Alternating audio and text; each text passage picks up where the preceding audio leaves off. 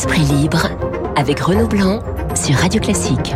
8h43 sur Radio Classique, Esprit libre avec Franz Olivier Gisbert. Bonjour Franz. Bonjour Renaud. Ce soir sur BFM, un débat très attendu hein, entre Jean-Luc Mélenchon et Éric Zemmour. Question toute simple, qu'attendez-vous véritablement de ce débat, Franz? Rien.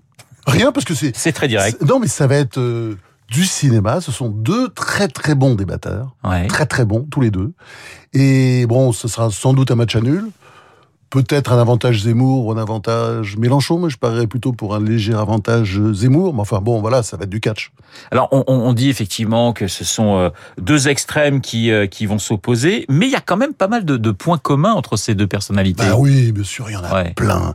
Par exemple, euh, leur amour de Robespierre. Les deux. Dans le livre de, de, de Zemmour, dans le dernier livre de Zemmour sur l'histoire, l'avant-dernier, euh, il y a des grands passages sur Robespierre. Il, il est jacobin.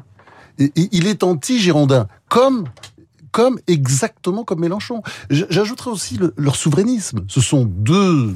Bon, ils n'aiment pas l'Europe, les deux. Et puis surtout, il y a quelque chose qui, qui est très intéressant, c'est leur fascination pour la Russie. Donc, ils ont plein de points communs. Eh ben, évidemment, ils vont les planquer. Mais euh, il y, a, il y a plein de points communs entre eux. D'ailleurs, ils étaient assez potes à une époque. Oui, ils se connaissent voyaient bien. beaucoup. Ouais, ouais, Ouais, ouais, ils se voyaient beaucoup. Il y a une espèce de, de fascination réciproque. Bon, bah, enfin, de toute façon, ça va être du catch. Mais alors vous parliez justement de de- d'histoire de, France, de, de, de Robespierre. J'avance un tout petit peu euh, dans, l'histoire. J'arrive à, Napoléon. Il y a cette euh, cette histoire incroyable à Rouen euh, de la statue de Napoléon qu'on veut déboulonner. C'est du pain béni ça pour Zemmour. Ouais, et je dirais, la gauche neuneu, euh, ça va être clairement la meilleure alliée de Zemmour dans cette campagne. Si Zemmour se présente, bien entendu, s'il a ses parrainages et tout. Euh, D'ailleurs, là-dessus, là, je dirais que la palme revient au maire de Rouen, un, un certain Maillère Rossignol, un drôle d'oiseau, qui a décidé de déboulonner la statue de Napoléon, qui est, euh, si vous connaissez bien Rouen, euh, place de l'hôtel de ville, enfin qui est, un- qui est, qui est là Ouais. depuis toujours, depuis deux siècles. Et, et bon, il a retiré le maire, soi-disant pour la rénover, mais enfin avec la l'arrière-pensée, tout le monde le sait, de la réinstaller à la pointe euh, de, de l'île Lacroix, à Rouen, euh, loin des regards. Euh, et pourquoi ne pas l'acheter à la Seine euh, pendant qu'on y est? Pourquoi ne pas en finir dans la foulée d'ailleurs avec les statues du général de Gaulle euh, et, et- et de Jeanne d'Arc, et puis débaptiser les rues? Il y a deux rues qui, po- importantes qui portent le- leur nom à, à Rouen. Je dirais, ça, ça montre une chose, c'est que la bêtise et l'inculture de certains notables, neuneux, je répète, ou, euh, euh, et, et elle donne vraiment une idée de l'infini. Moi, je je suis pas un fanatique de Napoléon, il s'en faut, mais je dirais que les peuples euh, qui euh, refusent de regarder leur histoire en face sont des peuples décadents, euh, voire agonisants. Et, et Zemmour va faire évidemment son miel d'histoires comme celle-là. Je reviens sur juste en un mot sur le débat. Qui a le plus à perdre, Zemmour ou Mélenchon ce soir? Pour vous, Euh, plutôt Mélenchon parce que euh, Mélenchon, en, en fait, il est dans une mauvaise passe. Il a besoin de se, se refaire, de se refaire une santé.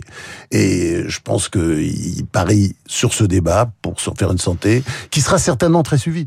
Mais euh, ça va être compliqué pour lui. Ça va être compliqué pour lui, dites-vous. Éric Zemmour qui s'envolera d'ailleurs euh, demain pour la pour la Hongrie. Ouais, pour voir son copain Victor Orban. Oui. Euh, on J'ai attend lu ça dans le Parisien ce Ouais, matin. euh, a- avant de voir peut-être son ami Vladimir Poutine.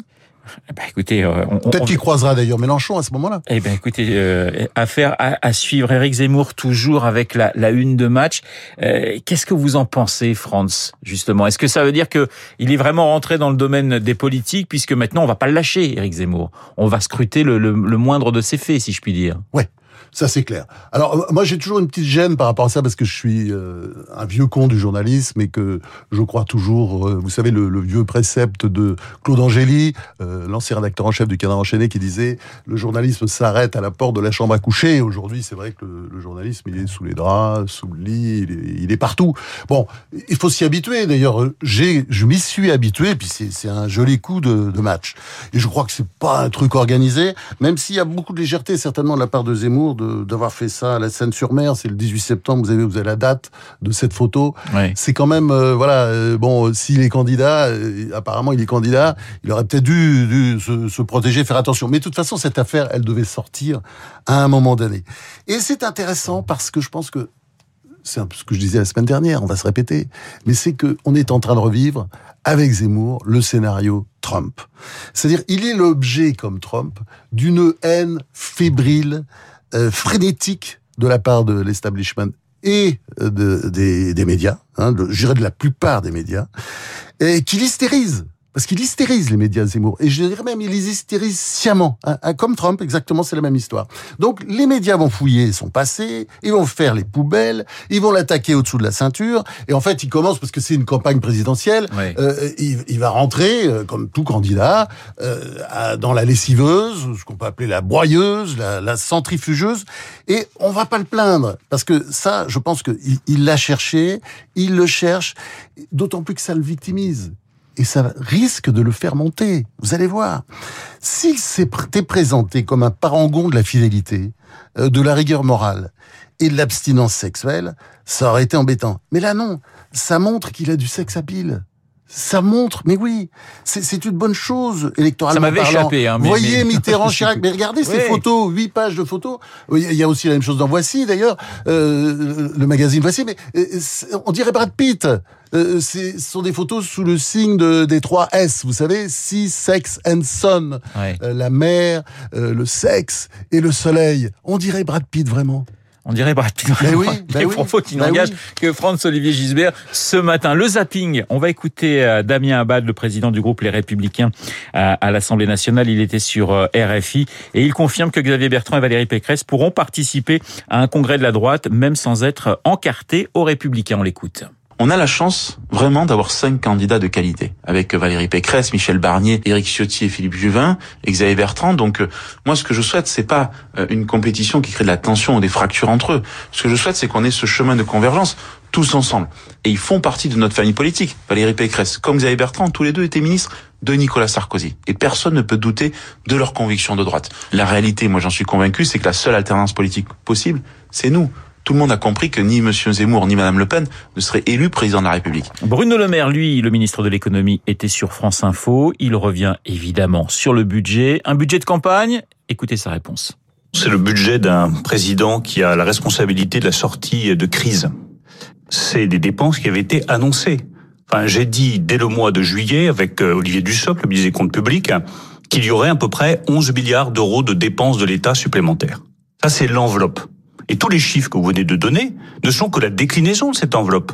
C'est pas des nouvelles dépenses qui s'ajoutent au signal que j'avais envoyé en juillet. Alors, est-ce que vous êtes convaincu par les arguments de Bruno Le Maire? Non, mais enfin, il, fait ce qu'il peut, Oui. parce que le dossier est quand même extrêmement difficile. Je dirais que c'est une première, c'est, c'est une pre- première nouvelle, hein, cher Bruno. Les budgets, quand il dit que c'est un budget sincère, parce qu'il a quand même dit ça, euh, les budgets sont rarement sincères, et encore moins en période électorale. Euh, je dirais moins sincères en France, parce qu'en en Allemagne, ils le sont à peu près, mais en France, on, on camoufle, on cache, c'est une vieille technique. Et je dirais, le, budget euh, 2022, euh, eh ben, il- a bien mérité les foudres du Haut Conseil des finances publiques. Vous savez, c'est ce comité Théodule invité, euh, inventé en- en 2012 François Hollande euh, pour vérifier la véracité des prévisions gouvernementales en matière budgétaire. C'est une sorte de CSA, en, plus indépendant, bien entendu, ce qui est assez facile. Et, que le Haut Conseil des finances publiques ait donné un carton jaune à Macron, qu'il accuse de mettre des dépenses sous le tapis, parce que c'est bien ça, bah, c'est la moindre des choses. Et que l'opposition enfourche à son tour le thème de la rigueur, alors là, c'est franchement comique. Euh, on espère qu'elle n'oubliera pas de se souvenir de cet épisode quand elle reviendra au pouvoir, si, si elle revient en 2022. En tout cas, elle a raison. Macron est un président chécard, mais c'est pas le premier et ce sera pas le dernier. Et par rapport aux promesses des uns ou des autres, c'est pas le pire. Loin de là, parce qu'il n'a pas fait aussi fort qu'Hidalgo, euh, qui a promis, et évidemment personne n'y croit, de doubler les salaires, le salaire des, Des profs, enseignants ouais. en, en cinq ans. Et comme dirait Chirac, d'ailleurs, il n'y a pas plus anti-électoral que de faire campagne sur la rigueur ou sur l'austérité. Il faut promettre. Mais, comme disait Chirac aussi, les promesses n'engagent que ceux qui les reçoivent. Ouais, effectivement. France, on va euh, terminer ce petit tour d'horizon euh, de la politique française internationale avec euh, Emmanuel Macron et Joe Biden. Ils se sont enfin parlé. Notre ambassadeur va très vite revenir à la semaine prochaine à, à Washington. C'est la fin de la récréation, c'est la fin de la crise. Ça y est, tout va mieux entre la France et les États-Unis ou ça va laisser des traces quand même? Ouais, j'ai pas compris cette crise. C'est une blague. C'est une blague parce que de toute façon, il fallait s'attendre à ça. Ou alors, euh, ou alors on est gouverné par des par des naïfs. Euh, euh, si, vous voulez, moi, je, je, suis quand même un peu frappé par l'insondable naïveté du, de l'establishment en général en France. Euh, qui euh, a l'impression que Biden a porté un mauvais coup à l'amitié franco-américaine, hein, parce que c'est ce qu'on a lu ces derniers temps. Mais ça, ça, montre une méconnaissance totale de l'Amérique, parce que depuis Ronald Reagan, l'ancien gouverneur de Californie, qui lui avait carrément les yeux tournés vers l'Asie. Il se foutait un peu de l'Europe. Il y avait juste à l'époque, c'était la, la, la, la, comment dire, la guerre froide. Euh, avec entre l'Est et l'Ouest, avec Gorbatchev. Mais euh, donc, il regardait un peu l'Europe, mais parce que c'était à cause de la guerre froide. Mais enfin, il avait totalement les yeux tournés vers l'Asie, ne pensait qu'à l'Asie. Bon, sous Obama, c'était à peu près pareil. Même sous Obama, que les Français adorent. Et depuis Donald Trump, alors là, c'est une obsession. Je dirais que l'Amérique est omnubilée par la Chine. Hein et, et, la, la, Chine, la Chine qui est une menace pour les États-Unis. Oui, oui, tout simplement. Il y a quand même quelques petites raisons. Pourquoi quand même. Parce que la Chine, bon, bah, elle, elle, est pas, elle n'a pas vraiment une politique expansionniste enfin impérialiste au sens propre, mais enfin bon, elle place ses pions partout. Elle, elle, est, elle va devenir la première puissance économique euh, d'ici 2030, d'après la Banque mondiale. 2030, c'est demain. Donc ça explique l'attitude américaine.